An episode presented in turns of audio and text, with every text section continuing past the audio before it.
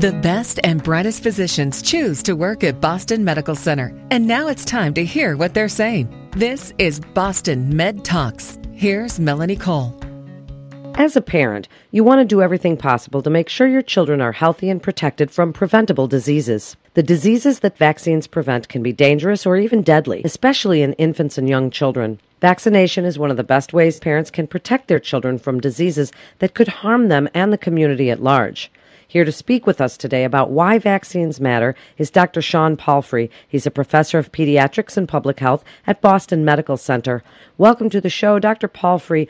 Please explain to the listeners why vaccinating your children is so important. Well, two or three hundred years ago, about a half of all children died before they were reached the age of 10. Um, and since that time, for a number of different reasons, probably the two primary ones being clean water washing your hands and vaccinations, we're down to a tiny, tiny fraction of the infant mortality and the child mortality that we had hundreds of years ago. So, some common misconceptions that exist around vaccines and some of the reasons that parents question them are is are we getting too many at once? The links to various things like autism. Clear up some of these and explain about the safety of vaccines today. We know more about the safety of vaccines than we do about almost anything else including all of the foods we eat the activities that we uh, undertake every day like drive, driving and smoking and uh, drinking uh, sugary beverages. And vaccines are very, very, very much safer uh, than any of those uh, other activities that we all engage in every day. What we've known is that we've tested literally millions, perhaps billions, of people um, for the side effects of vaccines. And we know that, as with everything else, there are very rare and occasional adverse effects such as pain and fever and uh, allergy, but we basically know who's going to get those. We know how to respond to them, and we know that they are very much less dangerous to us, our children's, our grandparents, um, than are the natural diseases that we're preventing with the vaccines. So, when parents ask you about the alternative schedule because they feel that combining vaccines is not a safe thing to do, what do you tell them? Couple of things. One is that what we've done is we've tested combining vaccines and not combining vaccines, and we find that combining vaccines is actually more effective um, than not combining them because the body mobilizes its immune system to respond and will fight off and be much more prepared for future illnesses uh, and exposures if we give the vaccines together. So one other thing is that in the old days, 25 years ago, 30, 40 years ago, uh, the vaccines themselves were much cruder than they are now. And so now, for instance, when we talk about the flu vaccine, which a number of people feel uh, gives them fevers and flu, we can say to them that the flu vaccine that you get as a shot has no flu in it and cannot produce the flu. That's true for the same the other vaccines uh, in many cases that we give has no live vaccine agent in it. However, there are a few live virus vaccines, for instance, that have been so weakened that we know that they cannot cause the illness itself, but they can fool the body into thinking that it's been approached by the virus and thus help the body protect itself when it actually is approached by the virus. Dr. Palfrey, clear this up once and for all about the link between vaccines and autism and why this is such a problem that people are believing this link that's been disputed by experts all over the world. It's not only disputed by experts, but by the facts. Um, and the facts are that um, after getting various vaccines that we thought might be associated with it years ago, um, that in fact uh, there is absolutely no relationship to the giving of vaccines and the incidence of autism. Part of the problem is that it relates to a very old superstition, which is if something happens after something else, if you go crazy after there's an eclipse of the moon, which is what a lot of people felt happened, that it was caused by the eclipse of the moon. The fact is that autism was often diagnosed soon after the child got a particular vaccine. And the relationship between the vaccine and the autism simply doesn't exist when you're looking over millions and millions of patients. And so we know that the vaccines that were published by Dr. Wakefield uh, some 20 years ago or so uh, were actually not at all related to the autism that was diagnosed after it. Now, 20 years worth of study later, we know for sure that that's not an associated factor. And what about delaying some vaccines or following an alternative schedule when a parent asks you about that? What do you tell them about the importance of following the schedule as set out by the American Academy of Pediatrics and the CDC? Right. Well, the CDC and the AAP have studied these vaccines and their effectiveness so deeply that what they find is that there are windows of opportunity that we as parents and doctors should be giving the children, our children, the vaccines to optimize their effectiveness. And those windows are usually a matter of months. So if you give the vaccines within that window of opportunity, then they are safe and effective.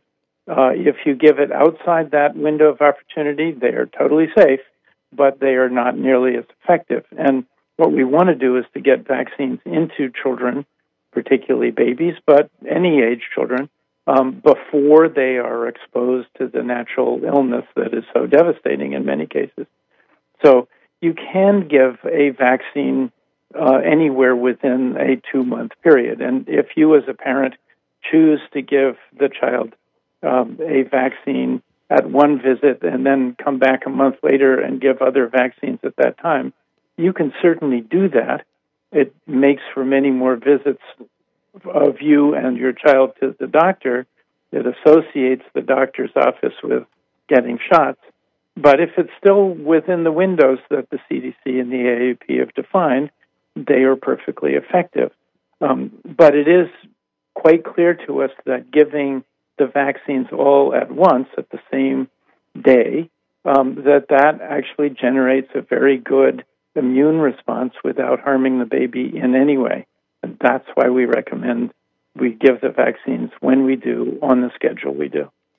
And speaking of windows of opportunity, we've learned about newer vaccines like the HPV that must be given during this window of opportunity before a, a child becomes sexually active or may encounter some kind of sexual activity. Explain just a little bit about what we've learned about the HPV vaccine and why it's so important to be given to children in their tweens.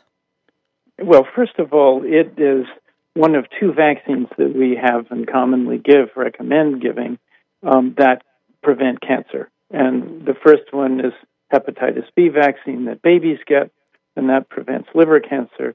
The HPV vaccine, the human papillomavirus vaccine, prevents cervical cancer in women, which is one of the commonest forms of cancer in adult women, and head and neck cancer in men.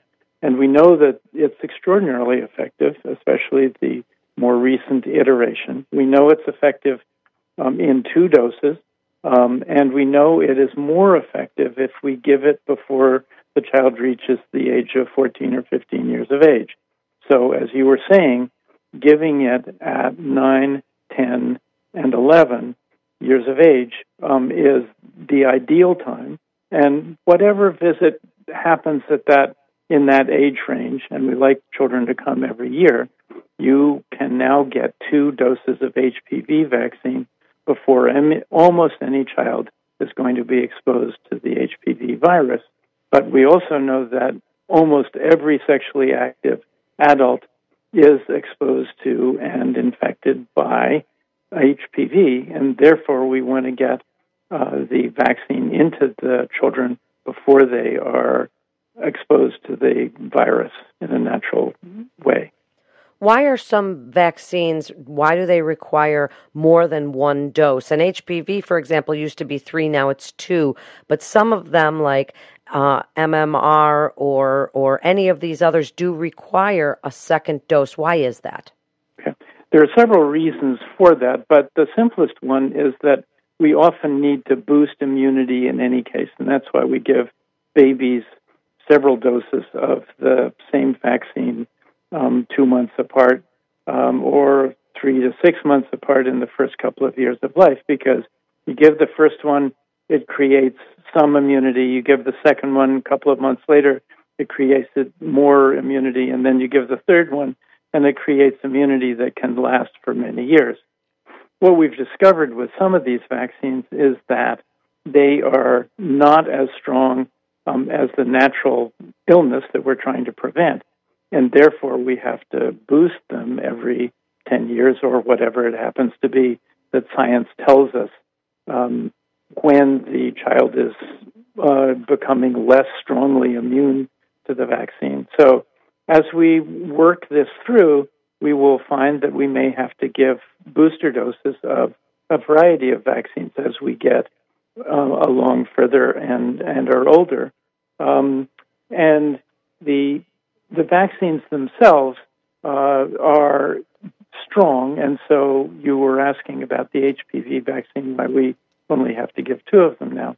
The one that we have now is stronger than the one that we used when we first started giving HPV vaccine. And the combination of a stronger vaccine and giving it at a slightly earlier age, as recommended now at age 9, uh, 10, and 11, provides enough immunity that we only have to give two vaccines instead of three.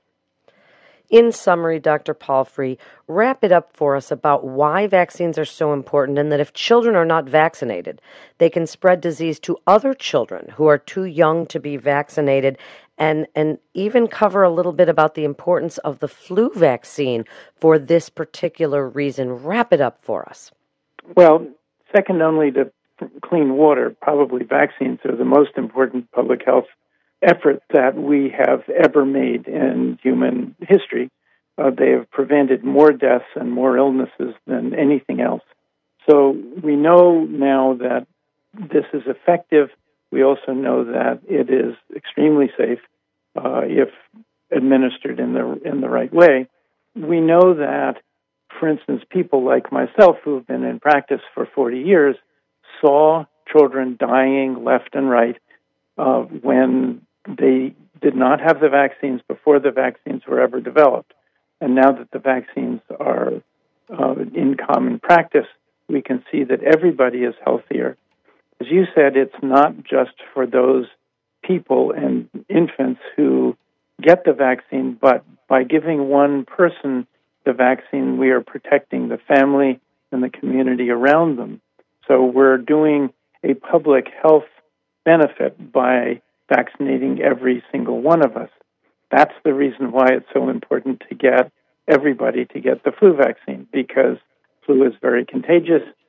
And if we can get everybody in a particular community vaccinated, then the flu illness itself is not going to penetrate that community with the same depth and intensity than it would if you had fewer or no people vaccinated for it. So we attempt to do something which is to call to cause herd or community immunity by vaccinating as many people as we can so that we can keep the virus out of that community by sheer numbers. There's no place for that virus to go so it will not come into my community if my community is well vaccinated. If your community is not well vaccinated, it can get in through all the corners. It can infect the older people and the very young people, and they in turn not only will be harmed, but can affect everybody else. Thank you so much, Dr. Palfrey. It's such important information to hear about vaccine preventable diseases and the importance of vaccinating on schedule. And if you have questions, be sure to ask your pediatrician because they will give you the facts and the best answers. This is Boston Med Talks with Boston Medical Center. For more information, you can go to bmc.org. That's bmc.org. This is Melanie Cole. Thanks so much for listening.